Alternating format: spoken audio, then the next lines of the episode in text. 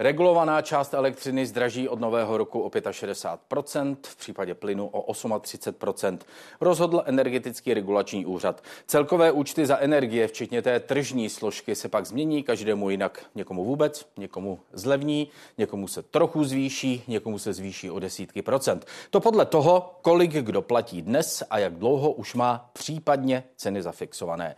Musí stát o tolik zdražovat, na co se dávají peníze vybrané na obnovitelné zdroje energií. A má Česko skutečně plynu dost? Hostem interview ČT24 je zvláštní zmocněnec pro energetickou bezpečnost Václav Bartuška.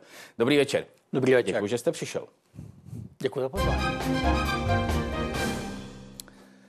Tak jak se bude zdražovat, eh, jsem eh, před chvílí říkal, 65, respektive 38 podle toho, jakou jde komoditu. Mluvíme o jednotkových cenách, takže i tady závisí na tom, kolik kdo spotřebuje eh, té energie, pokud se to neúčtuje na základě měsíců, ale to už je zbytečně, zbytečně složité. Já se chci zeptat, proč stát musí takhle zdražovat? To má no, nějaký důvod. A to spíš návrat k stavu, který byl před dvěma lety. Stát v loňském a letošním roce ne, nenechal občany platit podporu obnovitelných zdrojů a platil jakoby napřímo, čili bylo to nepřímé placení. A lidi obecně mají radši nepřímé daně, než daně přímé. Teď se vrací ten poplatek za OZE naplno do regulované složky ceny ale to ten poměrně výrazný skok. Ano. V, té původ, v té původní výši se uh, vrací. Uh, asi je to ta nejdominantnější část toho, a oni jsou tam i ty ostatní uh, části a ty se budou uh, taky zdražovat. Proč se musí, musí zdražovat systémové služby? Proč se muž, musí zdražovat činnost operátora a trhu? Díky tomu máme třeba bezpečnější energetickou soustavu. To hlavně souvisí s nárůstem těch obnovitelných zdrojů, protože pokud svítí a fouká, tak samozřejmě máme výrobu z z fotovoltaiky a z větrníků, to je skvělý a jsou velmi levný. A pak jsou chvíli, kdy nesvítí a nefouká, potřebujete záložní zdroje. A s nárůstem podílu obnovitelných zdrojů v Evropě roste samozřejmě podíl těch záložních zdrojů, které potřebujete nějakým způsobem dotovat. Pro vaši představu, eh, zhruba půlka členských států Unie má vyjednané tzv. systémové služby strategickou rezervu, kdy vlastně platí buď uhelné nebo plynové elektrárny jako záložní zdroje. My to nemáme, třeba Německo to má, Polsko to má také. A v roce 2020 na tyhle ty záložní zdroje, strategické rezervy v rámci Unie bylo vynaloženo 2,6 miliardy euro v loňském roce už 5,2 miliardy euro, dvakrát tolik. Letos je to, letos je to zatím přes 7 miliard euro. Čili jak roste podíl obnovitelných zdrojů, roste i potřeba těch záložních zdrojů, které musí být primárně uhelné a plynové zatím. A to si platíme těmito poplatky, které jsou takzvaně regulované. Ano, se dává na to. A my, protože nemáme ty e, záložní zdroje, tak proč platíme tyhle poplatky? Protože si musí přenosová soustava, čili ČEPS, e, koupit tak jako tak. To, že si neplatíme podobě nějaké systémové rezervy nebo strategické rezervy, neznamená, že ČEPS nepotřebuje. ČEPS se musí mít a také pronajímá si ty služby od uh, provozovatelů za poměrně vysoké částky. Ty sumy poměrně narůstají. Já vám řekl, doporučuji se sami pozvat jako české přenosové mhm, soustavy. Mm-hmm ta čísla jsou velmi, myslím, velmi varovná. Mně stačí ta obecná odpověď. To je tedy důvod pro to, abychom měli funkční přenosovou soustavu a tudíž měli elektrickou energii doma, aby, aby nepřestal téct. Máme stále vyšší podíl nestabilních zdrojů, vítr, slunce v rámci celé Evropy, tomu potřebujeme stále více těch záložních zdrojů. Aspoň do doby, než vynalezeme baterky. Skladování elektřiny ve velkém. A pak budeme platit na baterky. Nevyučuju to, ano. Pak je tam ta podpora obnovitelných zdrojů energie. Je vláda něčím nebo někým nucena to dát do těch faktur? Velká část té podpory OZE, obnovitelných zdrojů, je fotovoltaika daná zákonem z roku 2005. To je ten velký boom fotovoltaický z let 2005 až 10. Většinou to bude smluvit na 20 let, čili za nějaký čas skončí. A doufujeme, že už nikdy nic takového víckrát neuděláme. Doufejme. Doufáme, že nebudeme podporovat obnovitelné zdroje energie? Doufám, že to nebude zapotřebí, rozhodně ne v tom rozsahu. Hmm. Jako v rozsahu desítek miliard korun ročně to myslím, že opravdu není dobré. A se k, těm, k té podpoře těch obnovitelných zdrojů dostanu za chvíli, abych s dovolením dokončil ještě tu fakturu, kde jsou jak ty regulované e, složky, nebo ta regulovaná složka, a pak je tam ta v případě elektřiny, tedy silová elektřina.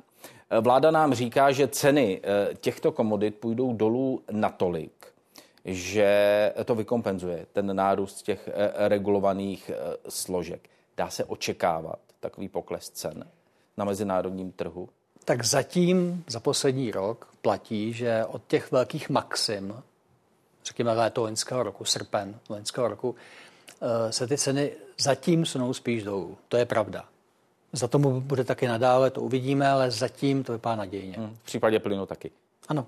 A proto mluví co? Co se děje na mezinárodním trhu, že ty ceny eh, můžou jít dolů? Je dost elektřiny, je dost plynu? Velmi, napří, velmi upřímně. Hmm. Evropa se zvykla na válku. Obchodníci s plynem nebo na burze v Holandsku, v Německu a jinde byli šokováni válkou loni v únoru. Tady spousta lidí věří, že už nikdy válka v Evropě nebude. A když zažijete něco nečekaného, tak se chováte nějaký čas, řekněme zjitřeně, emocionálně.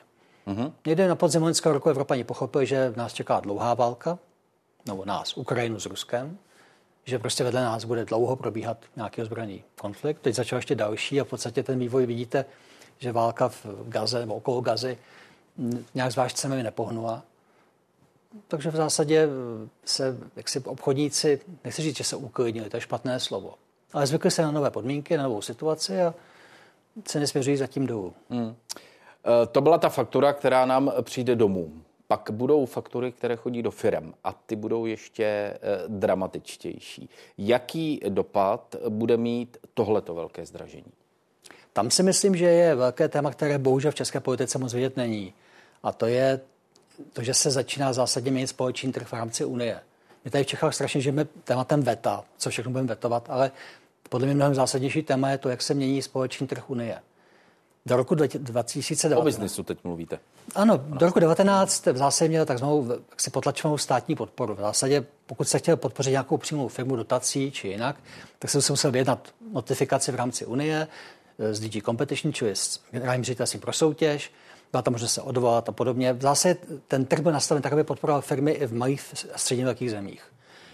Během covidu a posledního roku ty velké členské státy začaly valit peníze, ostatně my jsme dělali to samé domácnostem, firmám.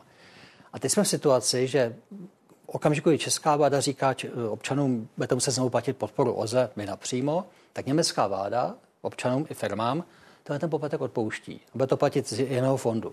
A do toho ještě dává 350 velkým německým firmám 16 miliard euro přímé finanční podpory. Což by se před třemi lety nestalo. Jo, v rámci DG Competition by byl okamžitě už nějaký spor. Teď se hodně věcí mění. Myslím, že pro nás jako středně velkou zemi je zásadní, bude vypadat společný trh Unie. Protože pokud necháme ty velké členské státy, aby si jaksi dotovali své firmy, tak to změní kompletně Unii. Nejde to nějak vetovat mimochodem, když jste zmínil to veto, aby se tohle nedělo, aby se Evropa vrátila tedy k těm pravidlům společného trhu, že když stát chce něco podporovat, tak za nějakých jasných. Eh, vetování to není, ale to vrátit se k těm základním principům hmm. Unie a společného trhu. Že když začala Unie v dávných časech těmi šesti členskými státy, bylo to západní Německo, Francie, Itálie, tři velké země a tři menší. Nizozemsko, Belgie, Lucembursko. A ty menší samozřejmě chtějí ochranu před těma velkými, pochopitelně. A společný trh podle mě jako zdaleka největší výdobytek Unie, větší než Schengen nebo eurozóna. Čili my teď eh, potřebujeme vrátit se k těm pravidlům, které, která tady byla před covidem. Pokud se k tím nevrátíme, tak firma v Chebu bude platit za elektřinu výrazně víc než firma v Zelbu, pár kilometrů vedle. Jak dlouho to může vydržet? Je nějaký takový tlak uvnitř Evropské unie, aby tohle to nebylo, aby silné Německo tolik nedotovalo, aby Francie nedotovala, anebo dotovala podle těch pravidel, která tady předtím. Je, ale to samozřejmě tlak těch, těch středně velkých a menších zemí. A rozhodně bychom to měli podporovat. Je to, myslím, to je zásadnější debata než debata o vetu. Veto je za několik hmm. let. Tohle je bitva tady. Ne, tak já jsem otočil to vaše, když už jste použil veto, no, tak jsem to trochu vrátil zpátky. Samozřejmě tohle musí být eh, jiný způsob dohody, který se eh, v Evropské eh, unii odehraje. Eh, Kdyby se Evropa vrátila eh, k tomu, co k těm pravidlům trhu, které, eh, která platila předtím, tak jaký dopad by to, to mělo na ceny? Ty by šly dolů, nebo by všichni platili plus minus stejně, nebo to, to, jsme, to se stejně by, neplatilo? Rozhodně by platili všichni víceméně stejně, nebo by jako žádná speciální podpora v Německu pro firmy nebo v jiné členské zemi.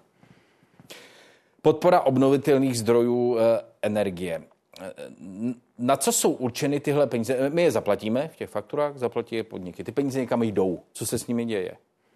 Tak velká část to opravdu těm, kdo postavili, ať už solární hm, farmy nebo větrné parky, nebo případně staví třeba bioplynovou stanici, čili je to podpora pro všechny zdroje, které jsou v té chvíli dražší než elektřina či teplo vyráběné si klasickou cestou, čili z uhlí nebo zemního plynu. Zatím tyhle technologie jsou ve velké většině dražší, než by byla výroba z uhlí. Proto jsou dotovány. Čili tady je to proto, my je chceme, tyto technologie, ale oni nemají eh, tržní opodstatnění, protože by nefungovaly, tak si je připlatíme touto cestou. Ano. To je ten princip podpory obnovitelných zdrojů. Ano. Plus je tu to ještě důležité říct jednu věc, a to je oba se lidi z bezpečnostního prostředí, jako já, potkávají naprosto s ekologii a shodujeme se naprosto. A to je to, že Evropa dlouhodobě se chce zbavit ropy a zemního plynu, nebo závislosti na nich. To, že posíláme 400 miliard euro ročně ropným exportérům a země, exportérům zemního plynu je výdaj, který bychom lépe užili u nás doma. Čili ten zájem najít nové technologie a nahradit ty dovozy ropy a zemního plynu něčím jiným, něčím, co máme u sebe doma, to je, myslím, společný zájem, který máme jak jaksi bezpečnostní prostředí, tak mm-hmm. Tato zařízení, která tedy zajišťují tu větší bezpečnost, protože se nebude dávat 400 eh, miliard eh, ropným ropným obchodníkům. Ta se rozšiřují jak rychle v Evropě a jak rychle se rozšiřují tady u nás. Je to stejná rychlost nebo? Zatím je to u nás pomalejší. My máme bohužel jednu strašnou nemoc a to je naše schovací řízení. Eh, schválit u nás takřka cokoliv, počínaje dálnicemi a konče elektrárnou je poměrně velký výkon. Eh, když se podíváte třeba na schvalování toho, co opravdu chceme, typu větrné parky nebo solární parky, tak je to je problém. Takže myslím si, že v oblasti schovacích procesů strašně zaostáváme. Německo dokázalo oni postavit čtyři terminály na LNG mezi březnem a prosincem loňského roku. Terminál, který jsme si nyní pronali ve štáde v Německu, ještě před rokem byl stavěn. Hmm. Jo, teď už prostě je plném provozu. Ten holandský terminál v Emshafenu začal ho ani chystat loni v Dubnu a v září ho náš pan premiér Fiala otevíral. Tohle není, to ta, není to taky, protože se tak úplně nedodrží ta pravidla. My to teď to prostě postavíme, my to uděláme a pak budeme řešit pravidla. Ono se přesně tohle tedy v souvislosti s výstavou mimochodem těch terminálů tedy eh, tohle to říkalo. Teď to uděláme, protože to potřebujeme no a pak se podíváme na pravidla. Ale tak to je to, co musíte udělat v okamžiku krize. A upřímně, pokud chceme u nás větší podíl obnovitelných zdrojů, což si myslím, že opravdu chceme a máme chtít, tak musíme se podívat na to, jak jsme schopni reálně postavit. Hmm, stejnou logikou pak my teď jsme v krizi a potřebujeme podporovat ty naše podniky. Tak v jednom případě vyčítat, v druhém případě nevyčítat? Z toho to není žádná lehká cesta ven. Evropa je v obrovském procesu změny který bude bolestivý a dlouhý a bude stát spoustu peněz. O tom není sporu. Hmm. Když se rozhlednete po, po Evropě, tak Německo jste zmínil v případě té podpory obnovitelných zdrojů těch plateb eh, na to. Eh, eh, jak to vypadá po Evropě? To budou platit jenom lidi v České republice a firmy v České republice nebo i v dalších evropských zemích? Takhle, ve finále to, vždycky, na lidi. Ve finále to vždycky platí lidi, buď přímo nebo v daních. Nebo v, ne, přímo v daních.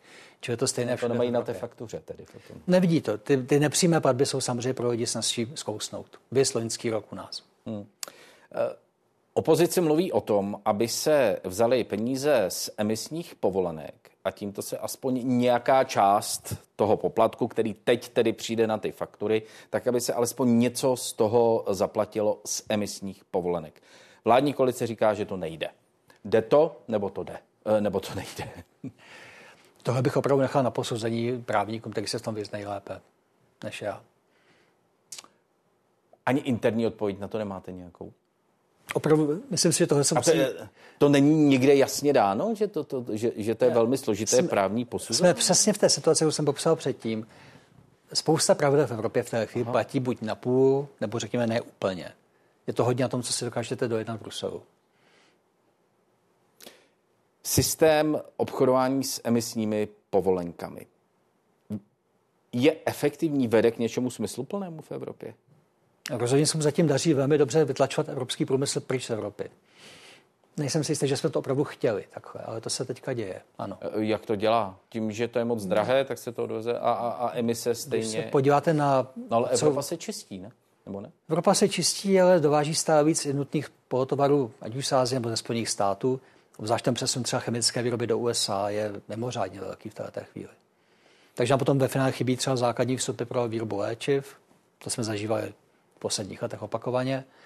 Zažíváme tu situaci v oblasti chemie, petrochemie a dalších oblastech. No dobře, a je tedy, tedy nějaké vyhodnocení toho systému, jestli to dává smysl? Dobře, nemáme emise, ale nemáme ani důležité věci, které potřebujeme, tak proti tomu máme postavit radši emise.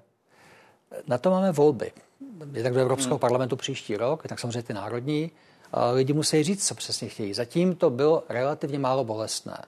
Myslím si, že už ty evropské volby v příštím roce budou do jisté míry také pojednávat o tom, nakolik vlastně chceme se vzdát průmyslu v Evropě, kolik, kolik ho chceme odsunout do Ázie, do Ameriky, kolik, kolik bychom se ho rádi nechali tady u nás, protože upřímně řečeno v oblasti výroby, samozřejmě v návazných činnostech je zdálka největší předná hodnota. Jak to vlastně funguje? Co, co to je ta emisní povolenka, kde se vezme, kdo si ji kupuje, kdo ji prodává? Tak, Jak ten systém funguje? Ten systém byl v podstatě spouštěn postupně třikrát. Od roku 2005 dvakrát skolaboval, teď po třetí funguje zatím nejstabilněji. Máte platit za každou tunu CO2, tedy oxidu uhličitého, který emitujete, ať jste elektrárna, cementárna či jiný výrobce. A ta povolenka, původní představa byla, že povolenka bude stát eh, touto dobou jde mezi 20 a 30 eury za tunu CO2. Tuto sumu překročil před několika lety, pak se dostal třeba až ke 100 eurům za tunu. Eh, emisní povolenky trápí především země s velkou průmyslovou výrobou. To jsme třeba my. Trápí podstatně méně země, jako je třeba Nizozemsko nebo Francie. Takže my těch spojenců úplně mnoho nemáme, když se o tom chceme v Evropě bavit. Jak to, že ta cena letí tak eh, nahoru? On, on, ony ubývají, ty povolenky, to dává logiku, že ta cena se bude zvyšovat, ale um, on, ony ubývají, řekněme, téměř lineárně, ale ta cena se nezvyšuje. Tam je krásně vidět zhruba před třemi lety obrovský nárůst zájmu emisní povolenky, protože ve světě začaly chybět věci, o kterých by se investovat peníze. Ve světě byla spousta volných peněz. Asi ne u vás a u mě, ale ve světě byla. A investoři, často spekulativní investoři, hledali, do čeho peníze dát. A vemte si, že to byla doba, kdy třeba pokud se si půjčil, koupil německé bondy, německé dluhopisy, tak jste dostal ve finále za pět let méně, než kolik jste vložil. Byla tam záporná úroková míra. Podobně třeba u dalších měn západní Evropy. Takže eh, v té chvíli velmi stabilní emisní povolenka evropská vyvolala velkou, velký zájem investorů z USA, z Ázie, z dalších částí světa a začal být velký zájem, v podstatě spekulativní zájem. Ten růst byl mimořádně rychlý. To byl v podstatě nárůst o trojnásobky, čtyřnásobky ceny myslím povolenky. A já myslím, že, že s tím obchodují mezi sebou ti, co je potřebují. Ty. To už dávno. Ty se je potřebují nebo už nepotřebují, protože investovali. Pozor, pozor, ten obrovský vynález okolo myslím hmm. povolenek, ten vlastně v tom třetím systému, který byl nastaven, začal fungovat trošku víc. Ten velký vynález byl, že se z toho stal finanční nástroj, finanční instrument.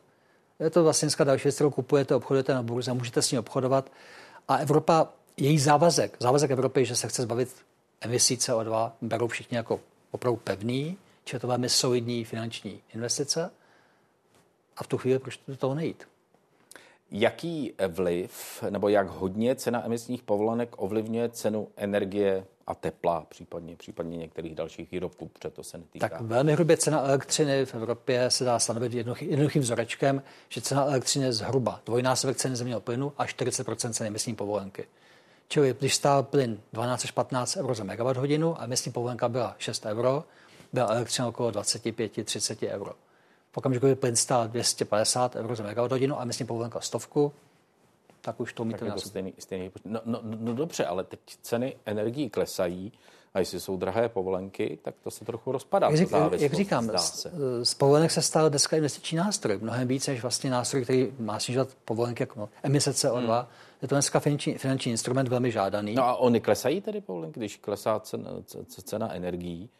Zatím se k tomu moc nemají jako svět no, vnímá... No, ale energie klesají, tak to je divné. Tak cena, to se rozpadá ta závislost. Cena, eh, klesá cena zemního plynu. Ne cena povolenek tolik výrazně. Cena zemního plynu klesla. Natolik, že to dokáže stáhnout? Tak byla na maximech uh, hmm. se okolo 300, dneska máte zemní plyn okolo 30-50 euro podle typu. Uh, emisní povolenka je dostatečný tlak na moderní Evropu, na moderní budoucnost, to říkají zastánci. A nebo je to spíš komplikace a, a obracení se do minulosti a k horší nemoderní Evropě? No, náš problém je trošku v tom, že my chceme moc věcí najednou po firmách. No, já jsem zažil krásnou situaci, se bavili lidi z automobilového průmyslu. Jestli těch evropských požadavků, které mají na emise a to, co mají to dělat, jestli těch základních parametrů je 7 nebo 8. Jo, byla to taková velmi vážná debata velmi seriózních pánů a zase se shodne na tom, že, jsou, že se navzájem vylučují. Americký třeba program, ten IRA, čili infla, uh, zákon o omezení inflace, Inflation Reduction Act, jasně stanovuje parametricky jeden parametr. Říká, chci omezit, omezit emise CO2, jak to uděláte, vaše věc. Nebo chce, abyste uměl vyrobit vodík, jak to uděláte, vaše věc. My v Evropě jsme si dali takový cíl, hodně ve, ve francouzské škole, že my máme jako nadefinujeme všechno. Jak to máte udělat, nám mám těch parametrů vícero pro vaše vlastní dobro. Nejsem si úplně jistý, že to je efektivní způsob. Pracuje se na nějaké revizi, tedy klimatických cílů? A na omezení těch zajíců, kteří se honí, jestli jsem vás správně pochopil? Omezení cílů bych úplně nečekal. To si myslím, že eh, je trochu sen naší části Evropy. Eh, ta západní část Evropy ještě pořád eh, věří tomu, že svět nás bude následovat, že svět sleduje Evropu, Evropskou unii a chce být jako ona. Myslím, že to je trošku omyl, že Číně, Indii, či Indonésii, či Brazílii opravdu v celku stejný, co Evropa říká. Ale tak pro Paříž nebo Berlín ještě pořád ta představa, že tomu světu něco říkají a jsou nějakými ideovými vůdci, to ještě pořád pro ně je hodnota. My Češi ten, myslím, ten, jako ten mýtus nemáme. Bez ohledu na povolenky a klimatické cíle. Má Evropa dostatek elektrické energie? Zatím ano, ale obávám se, že směřujeme k poměrně velkému problému, protože v zásadě, kromě těch dotovaných zdrojů elektřiny, nikdo nic nestaví. Ale samozřejmě způsobem času budou odcházet ty vysloužilé elektrárny, ať už jaderné, mnohé z nich v Evropě jsou opravdu starší, nebo samozřejmě uhelné, Německo, my a další země. A bude se dostatek těch dotovaných zdrojů? Tedy no, obnovitelných, jestli tomu dobře. Tohle si myslím, že je největší debata, která v tuhle chvíli je, protože v zásadě všude v Evropě se vlády dívají na tu bilanci eh, elektřiny a ta nejsnažší věta vždycky je, tak v případě potřeby elektřinu dovezeme. Když se podíváte na energetické strategie evropských států, tak z 27, z 27 členů Unie dvě třetiny mají nějakou strategii, třetina nemá žádnou. Dvě třetiny mají a většinou v té strategii říkají, v případě potřeby elektřinu dovezeme. Tam se pak nabízí otázka, odkud to bude, když pouštějí A to se tam napíše v těch strategiích? A, my to taky neříkáme. Taky říkáme, že v případě potřeby dovezeme. Věřím, že dovezeme plyn za chvíli. K tomu se k plynu se dostanu za chvíli s dovolením. Ale eh, musíme my se zajímat eh, o energii v Evropě? Nemáme dost vlastních zdrojů, teď si chceme postavit další. Musíme se o to zajímat. Jsme součástí Evropy a samozřejmě má všechno, co se děje okolo nás, vliv na nás. Ano. Nelze se odstřihnout od Evropy. No, to je opakovaný sen mnohých. Nám propojení se sousedními státy velmi pomáhá v okamžiku, kdy je nějaký výpadek zdrojů u nás, nebo nějaký velký problém. Máte prostě odkud případně dovést třeba nějaký nouzový výkon z Německa, Polska, z Rakouska, ze Slovenska. Podobně jako vyvážíme my, zatím ještě pořád vyvážíme dost elektřiny do okolních států. Myslím, že je pro nás propojení se sousedy pozitivní věc. Plynu máme taky dost? Eh, před zimu ano, já věřím tomu, že zimu zvládneme bez větších problémů, pokud nebude fyzický útok na infrastrukturu, pokud někdo nezautočí na velký evropský plynovod. Tak by neměl být problém, i když loni se říkalo, že ta zima bude těžká, ale ta příští zem, zima, tedy tato zima, která nás čeká, bude ještě horší. Takže to už neplatí? Eh, zatím jako opravdu smekám před průmyslem, odvětvím plynárenský, protože to, co dokázali postavit za poslední rok, v terminálech, kolik propojek se posílilo a udělalo, je fakt pozoruhodné. Teď se stala práce, která by se normálně dělala 10 let. Stala se v podstatě za rok. Čili máme zásobník dneska znovu plné přes 90%, a věřím tomu opravdu, že pokud nebude fyzický útok na infrastrukturu, něco, co se stalo loni v září, vyhození do vzduchu Nord Streamu 1 a 2. Pokud někdo zautočí na velký plynovod z Norska, tak samozřejmě se problém může objevit různé části Evropy. Ano, ale jinak věřím, že to zvládneme. Když se to nestane, plynu tedy bude dost za stále klesající cenu? To vůbec nevím. To neví nikdo z nás. Eh, tady jsme samozřejmě vězni, no vězni. Jsme rukojmí globální ceny plynu a eh, já pořád věřím tomu, že se válka, zatím lokální válka, Izrael, Gaza, nepřeli do něčeho většího. Chci tomu věřit, protože pokud by se tak stalo, pokud by to byl větší regionální konflikt, tak eh, naše debaty budou úplně jiné a za námi se bude nějaký úplně jiný obrázek než tenhle ten. Ta nová kapacita, plynová kapacita v Německu, kterou jste zmínil, už teď nově eh, dojednaná, to má pokryt asi jednu čtvrtinu roční spotřeby. Není to málo? Nemělo by těch kapacit být víc pro Českou republiku? Tak Čes dodává pouze část spotřeby země plynu k nám mm-hmm. a mhm. Čes objedná kapacitu pro sebe. Máme tu ještě další obchodníky, velkou část kterou drží firma Inoji, kterou dneska vlastní maďarské MVM. Uh, eh, pak jsou tu další obchodníci s plynem. Čili Čes se stará o sebe stát, zaúkoloval Čes, aby našel terminály v zahraničí, aby je pronajal. To Čes dělá. Pro další obchodníky, kteří jsou soukromí, ty úkoly samozřejmě nemáme. Bude Česko potřebovat ještě další kapacity? Tedy ať už to bude dodávat kdokoliv, tak budou potřeba další kapacity, protože pokud se nemýlím, tak ten terminál, terminál v Emshavenu má končit, protože tam má být vodík snad od roku 2027, je-li to pravda tedy. Tak budeme potřebovat něco dalšího? Tak terminál ve Štáde v Německu právě má nahradit Emshaven po roce 27. Eh, určitě jako země budeme mít větší dovozy plynu než ty stanovené 2 až 3 miliardy kubíků plynu o tamtud. Eh, předpokládám, že poteče další plyn ještě od z jiných míst, ale záleží na dalších obchodnících, odkud budou brát. Hmm. No, to je vlastně moje následující otázka. To je kapacita toho, o čem se bavíme. To ještě neznamená, že v ní je nějaký plyn. Ten plyn tam bude? Tak v téhle chvíli musím říct, že je pozorodné, nakolik se čeští obchodníci, nejenom Čes, ale další, naučili hledat LNG po celém světě. No, pro vaši představu do terminálu Záfenu připlu LNG pro nás nejenom z USA, na Blízkého východu, ale třeba z afrických zemí, z Latinské Ameriky. Tady se jako učíme spoustu věcí velmi rychle za pochodu. Mimochodem, včera jsme měli sezení s uh, rafinérií Litvínově, která se nyní učí přecházet na neruskou ropu. Tam základní směs která se používá, je Iráka Guajana což jsou ropy, které se tady u nás předtím nikdy moc neobjevovaly. Takže učíme se nové věci všichni. Firmy. Odříznutí od Ruska, to platí tedy, že je téměř absolutní. V případě plynu? V případě plynu je to absolutně, od loňského srpna tam, tam žádný ruský plyn nešel, teď za říjen a listopad je to trošku jinak, protože k nám teče plyn přes Slovensko od obchodníků, kteří si pronajali nějaké ruské kapacity, no, koupili ruské kapacity a díky tomu, že byla velmi, velmi nízká, velmi, velmi teplá zima v říjnu, listopadu, tak měl přebytek plynu. Uvidíme, jak to bude dál. Vláda si koupila i s odpuštěním ty trubky. Musí tohle vlastnit stát? Tu přepravní kapacitu, tu přepravní možnost? Je to, myslím, rok, co jsme taky spolu seděli v podobném studiu a říkal jsem, že velký příběh eh, poválečné Evropy bude návrat státu do energetiky.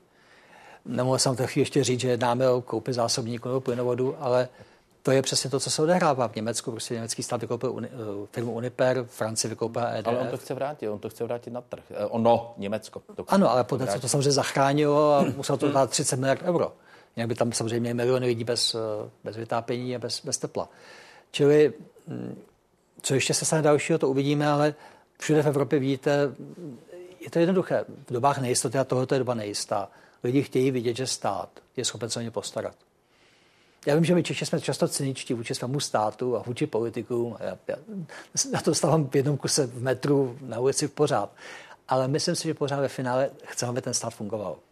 Chápeme, že to je jediné, co máme. Děkuji vám za Události za okamžik. Začínají události. Klidný večer, přeju na shledanou.